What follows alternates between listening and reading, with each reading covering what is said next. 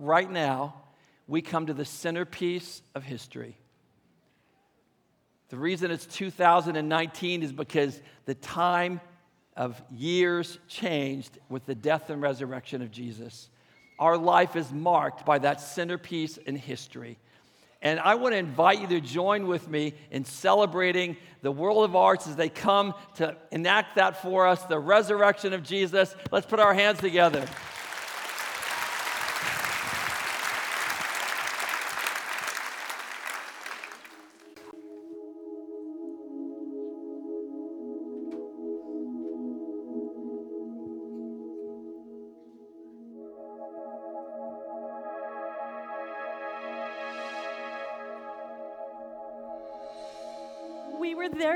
Him at the cross, saw him take his final breath. My God, my God, why have you forsaken me? Forgive them, for they know not what they do. Woman, behold your son. John, behold your mother. I thirst.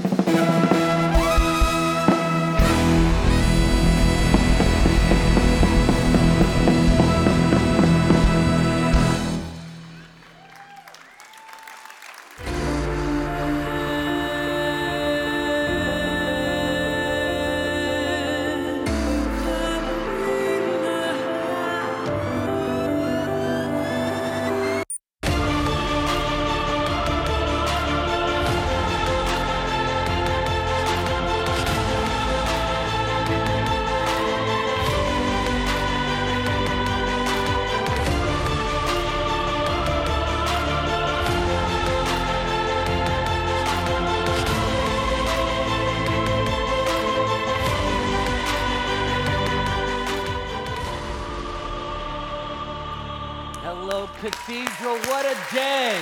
What a day! God is good and all the time. And today we celebrate, well, you could say it's the greatest surprise in all of history. Have you ever been really surprised? I read about a pastor years ago. He served a rural community and he was going to do a funeral. He rode with the funeral director in the hearse, and the funeral was quite a few miles away. So they went and they did the funeral, and they were getting ready to come back, and the pastor was very tired.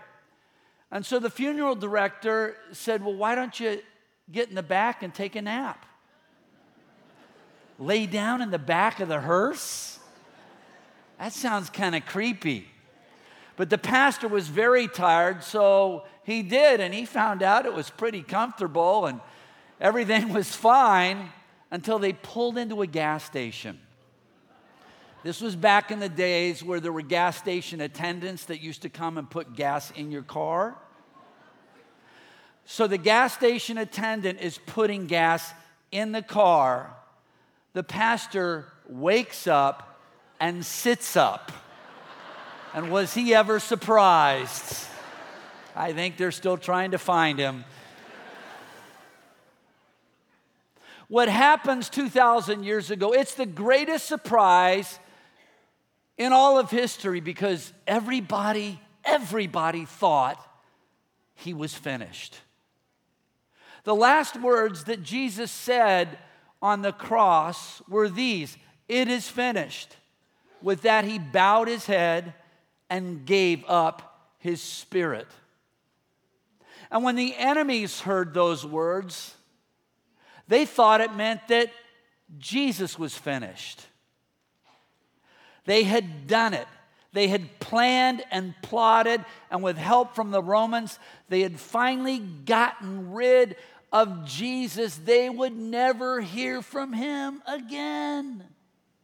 But Jesus did not say, I am finished. Jesus said, It is finished. And three days later, when he sat up and came back from the dead, they found out he was just getting started. He was just getting started. Now, the friends of Jesus, they too thought he was finished. In fact, this is part of the evidence for the resurrection, the change in his disciples. They believed in him until he was put to death on the cross. And then they figured that he was like every other wannabe Messiah in the first century. When you study history, you find that there were plenty of would be Messiahs in the first century, and every one of them ended up the same. The leader would be put to death, the followers would be scattered, and you would never hear from them again.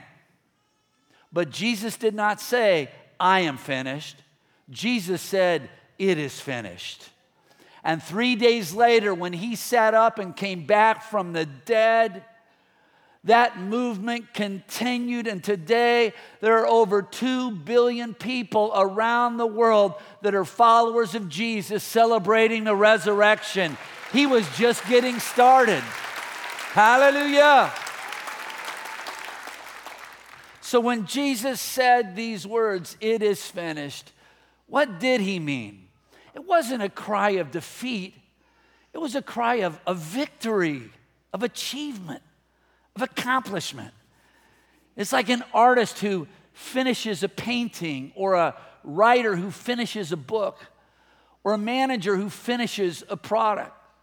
Or for you students out there, when you finally finish your homework, you can see how you feel after you finish. Or if you finished your taxes last week on time, you know how that feels to finish your taxes. The blood, sweat, and the tears, it's over, and finally you say, It is finished. When Jesus says it is finished, it's a statement of mission, of accomplishment, that he has come and done what he was supposed to do that it is finished. And when you put your faith and trust in the finished work of Christ, here's the takeaway for today. I want everybody to catch it. When you put your faith in the finished work of Christ, you are just getting started. I am just getting started. Say that with me. I am just getting started. I want you to own that. Own that for your life today. This is why the resurrection matters.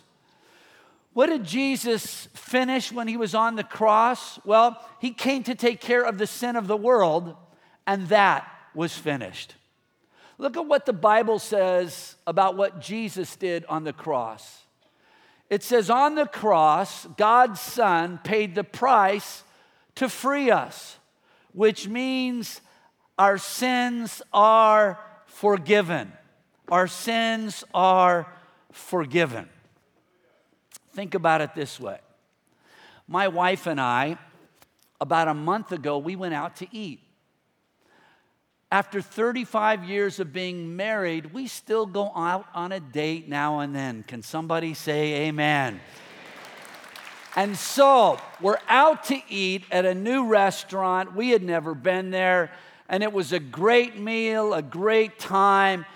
And we're getting ready to leave, and I asked the waitress, could she bring the tab? And she said that she couldn't because somebody in the restaurant had picked up our tab. God is good and all the time. Actually, my first reaction was, Excuse me? She said, That's right. Somebody picked up your tab. I knew it was an expensive tab because I like to eat.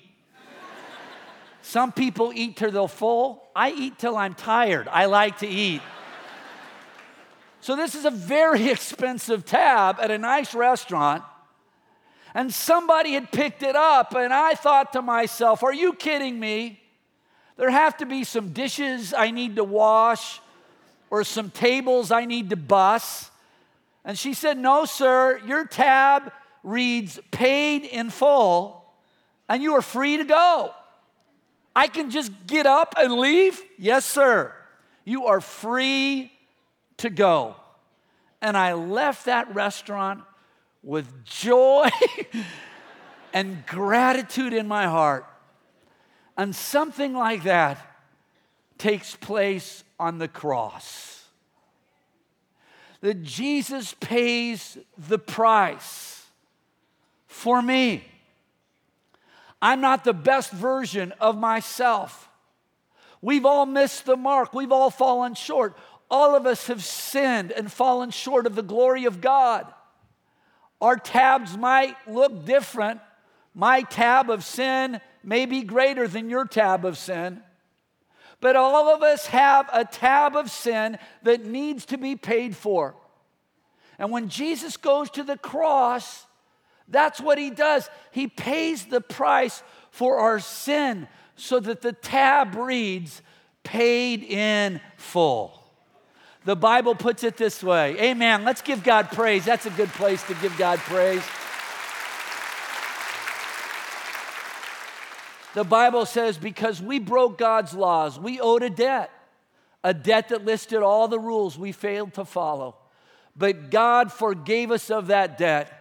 He took it away and nailed it to the cross. Can somebody say amen? amen. Paid in full. And that can be a game changing word for somebody today. Because when you look at your life, you feel like you're stuck, stuck in the past, stuck at that table with guilt and with shame. One lady wrote this about her journey. She said, I'm 31 years old and divorced. Though I fought the divorce bitterly, I still feel bad. I have no hope for the future. I go home and cry, but no one is there to hold me when I cry. I'm stressed out emotionally. I feel so hurt and bitter. I feel as if I will have to sit out the rest of my life in the penalty box. If today you came to church and you feel like you have to spend the rest of your life in the penalty box, there is good news.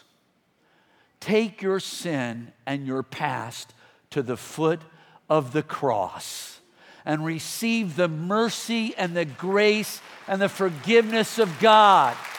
Hallelujah.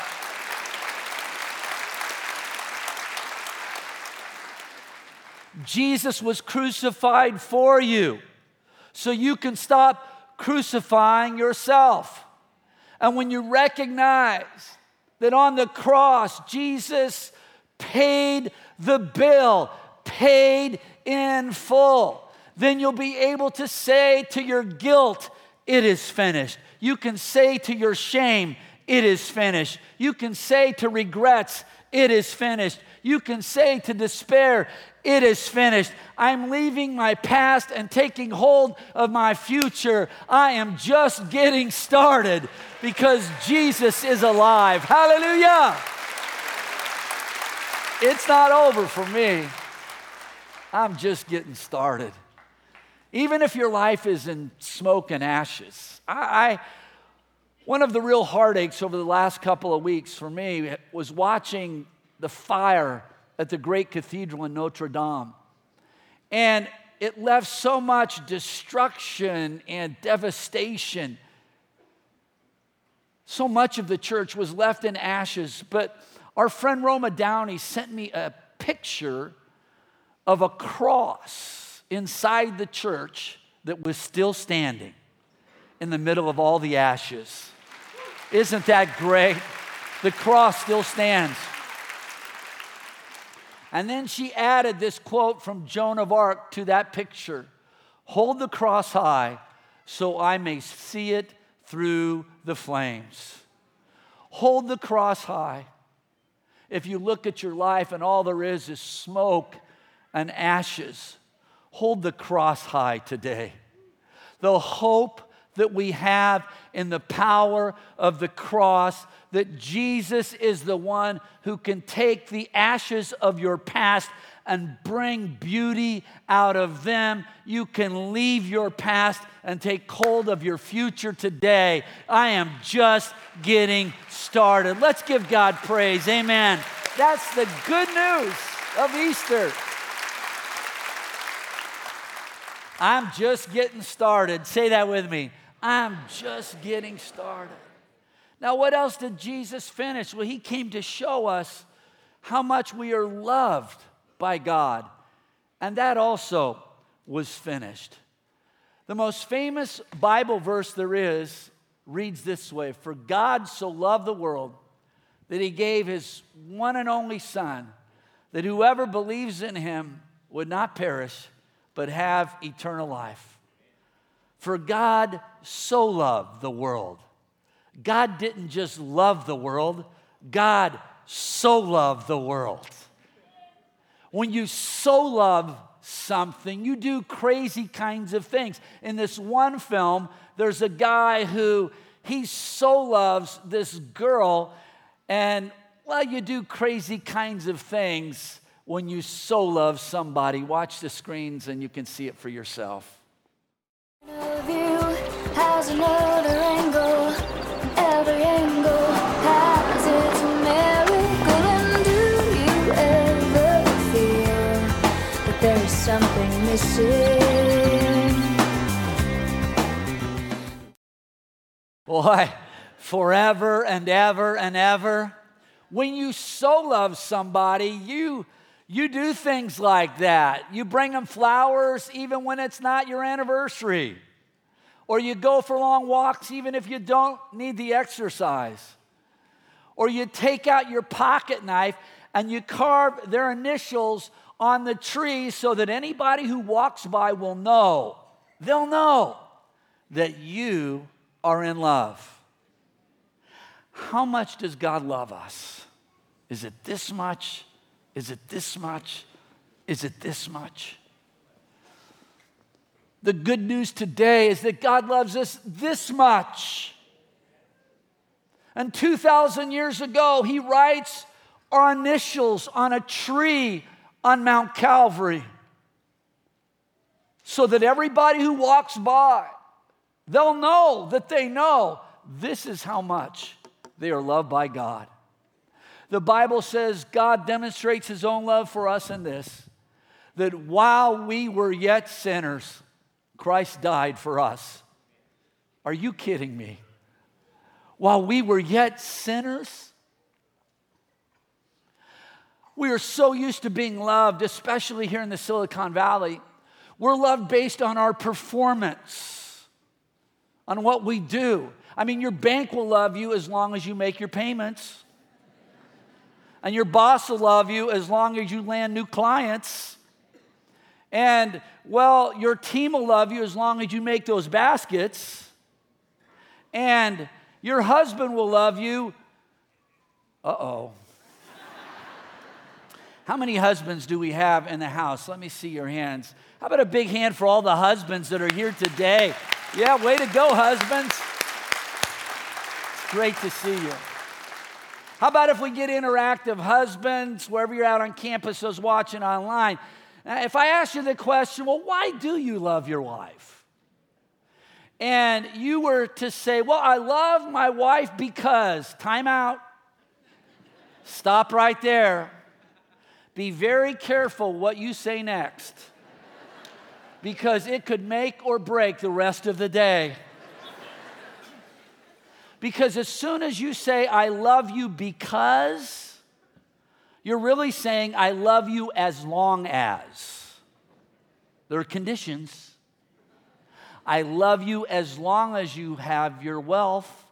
I love you as long as you have your health. I love you as long as you have your shape. and we all know how shapes can change. One minion, he put it this way He said, Don't stress about your eyesight failing as you get older. It's nature's way of protecting you from shock as you walk past the mirror. Does that sound about right?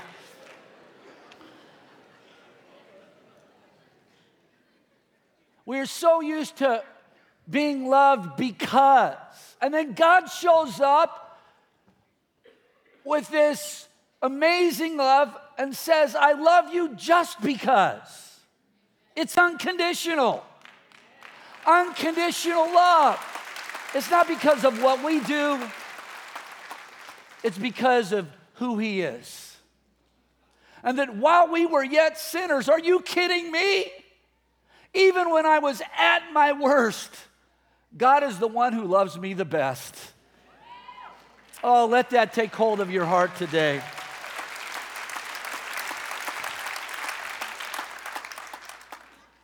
When I was little, I had a teddy bear. Anybody else have a teddy bear when you were young? Let me see. I had a teddy bear and I took him everywhere. Now, over time, he started to wear down. I mean, the fur rubbed off and an eye came off and Stitches came out, he was coming apart at the seams. But that didn't matter to me because I love that bear. And I would still take him with me. I'd take him with me in the car. I'd take him with me to watch cartoons. I'd take him with me every night. He was with me in bed. Because even though other people would look at that bear and, well, they may not see much, I love that bear. He was my bear. And here's what I've discovered about life some things are loved because they're valuable, but other things are valuable because they are loved. And God loves us unconditionally. And when that unconditional love, even when I'm coming apart at the seams, God still loves me. And when that kind of love gets hold of your heart, it'll be a game changer for you. It really will. When that love takes hold of your heart, you can say, insecurity, you are finished. You can say, insignificance, you are finished. You can say, low self esteem, you are finished. I am loved by God. God knows my very worst, and yet He loves me the best. Hallelujah. This is what we celebrate. I'm loved by God, and I'm just getting started. I see a beautiful young lady right here. What's your name? Minerva. Minerva. Here's a bear for you today on this Easter Sunday. You're just getting started. God's got a great plan for your life. Amen. I'm just getting started. Say that with me one more time. I'm just getting started. Now, that brings us to the final thing I'd like you to think about. What else did Jesus finish? Well, he had come to defeat the forces of darkness and that also was finished. The Bible says this about what was really going on in the life of Jesus that the Son of God appeared for this very reason to destroy what the devil had done. To destroy what the devil had done. Are you ready to help me shout a bit? Let me ask you again. Are you ready to help me shout just a bit? Little victory dance. You ready for that? Think of it this way. We all know what a mousetrap is. You, you, can, there's a mousetrap up on the screens. You can see just to refresh your memory. We know what happens with a mousetrap. You set the trap, you put out the cheese, the mouse comes, takes the bait, and then he feels something on the back of his neck. St. Augustine was one of the great thinkers in church history. And he said that the cross was like a mousetrap. Follow me on this. Satan was tired of losing. When Jesus showed up on this earth, there's something else that's going on. It's a cosmic battle between good and evil. And Jesus keeps defeating Satan. Jesus keeps winning and winning and winning, and Satan keeps losing and losing and losing. And finally, Satan comes up with an idea and says, If I can nail Jesus to the cross, that'll be it. I'll finally have my victory. And so that's what he does. He pushes for Jesus to be nailed to the cross but when he does, he finds out he's fallen into the trap and he feels something on the back of his neck. The foot of Jesus comes down on the back of his neck, right there on the cross. Wow. The Bible says that there on the cross, Christ defeated all powers and forces. And here's why that matters Here's why that can be a game changer for us. It's because Jesus was victorious back then. When I identify with him, his victory becomes my victory. And I can live in victory today. This cross we used during our Bible interactive experience here at the cathedral during Lent. People would make their way around the seven sayings from the cross. And at the very end, they would take their fingerprint and they would press it against the cross. If you look carefully, you'll see that it's covered with fingerprints. It was a way that they would identify with Jesus and his work on the cross.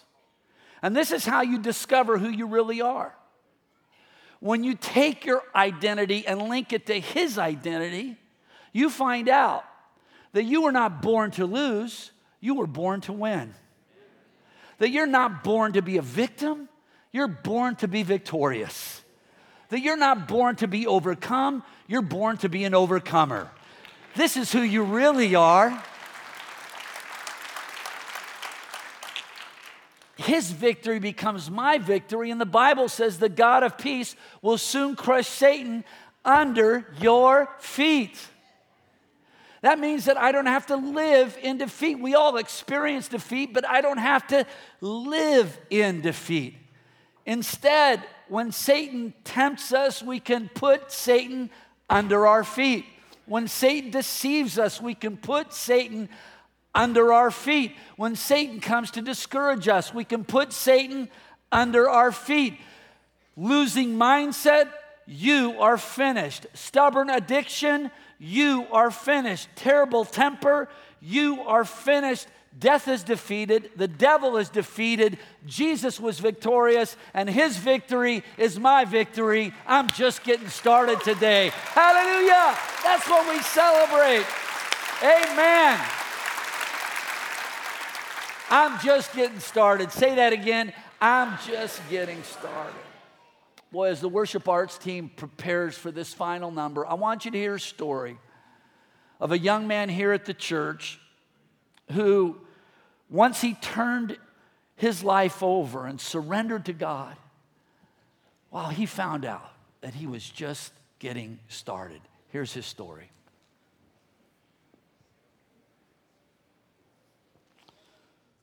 Uh, my name is Pablo Serrano. I'm 29 years old. Uh, I'm from Eastside San Jose. I grew up in a broken home. Mom and dad were in and out of prison, uh, on and off the streets. Um, lost custody of me when I was very young. I ended up just uh, living with my grandparents, staying with them, and um, I got exposed to a lot of things that were um, not supposed to be exposed to a kid, I guess. Um, drugs, violence, pornography, um, just led down a path of hate and anger, and um, just learned a lot of bad things that shouldn't be taught to a kid. Now I was looking up to people who were living a harder life than I was even seeing as a kid, and now I'm getting involved in in these things that uh, are only leading me to a path of destruction. I always had this hope in me though. I don't, I don't know how to explain it. It was just like there's a way out somewhere. I don't know how, I don't know when, I don't know know if, but there was just something that was like a light to me. I remember about 19 or 20 years old, 19 or 20 years old, uh, there was a devastating death in my family. One of my cousins had got killed.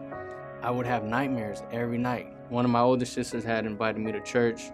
So I kind of started going with her, and then it it just started like drawing me to God. And I remember God would speak to me, and He would he would he would speak to me during a uh, during a message and say, "You're not gonna, this ain't gonna be your life." It wasn't until uh, um, I had a very bad night where uh, me and my wife got into a pretty big argument. I was drunk, I was high, um, you know, just was just hurting her uh, emotionally and uh, verbally.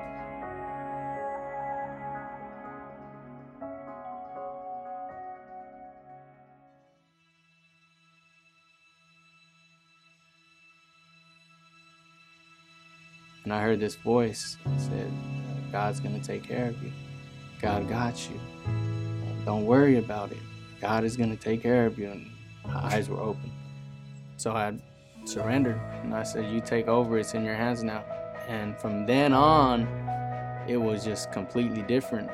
So nowadays, uh, four years later, God has just installed dreams within me that I'm like, whoa, that's that's not something I would have ever thought of. Nowadays, I love on those who people don't love on, and I try to do my best in in every area of my walk you know, I'm not perfect. I'm not a perfect Christian. I'm not um, nothing related to that, but I do my best to try and be the light. The power of Jesus to transform a life. Pablo and his family are right over here. Would you stand? Can we give God praise? When God changes a heart, it touches a family. Pablo, thank you for sharing your story, man. Thank you. Oh, wow. Bow your heads with me for just a moment.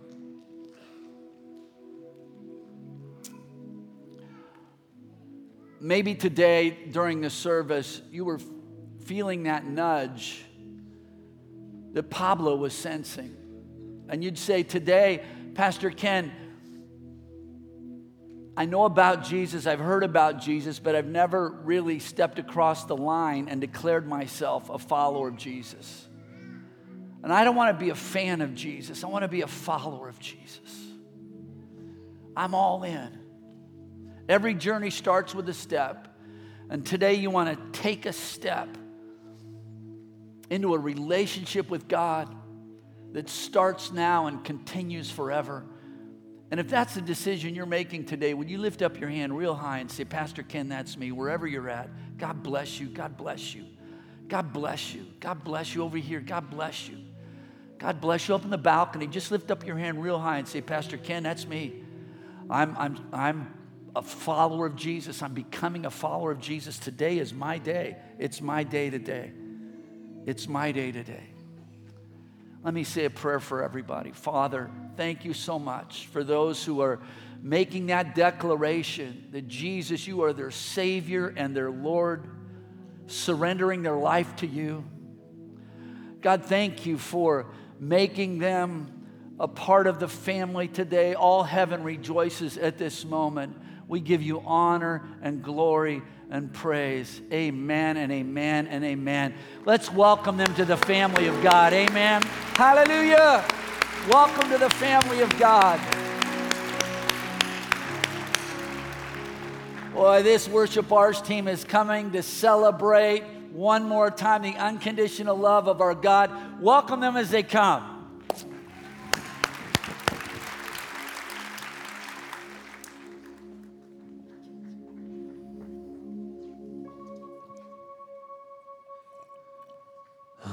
Unconditional, unconditionally, I will love you unconditionally. There is no fear now. Let go and just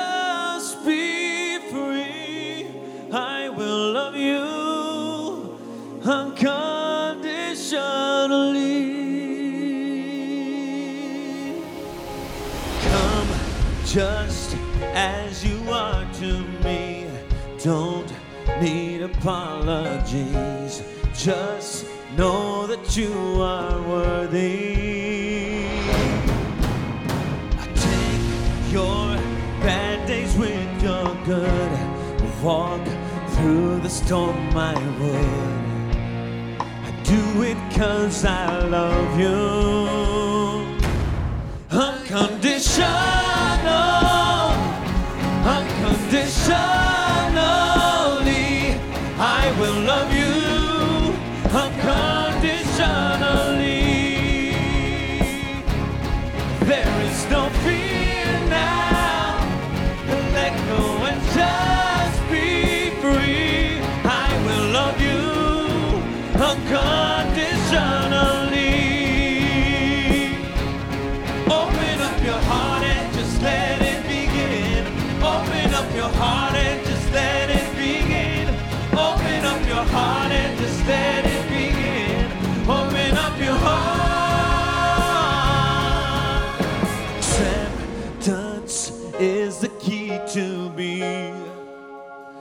to be truly free. Would you do the same for me? Cause I love you.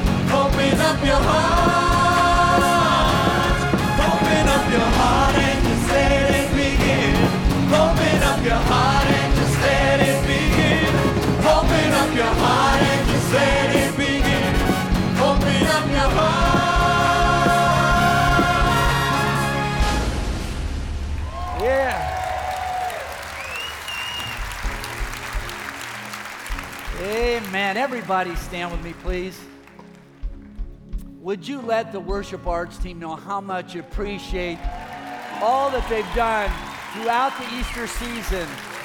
What an amazing, amazing team. And give a special thanks to Manuel Romero for playing the part of Jesus this season. So great to have you back. Love you, buddy. Oh, man.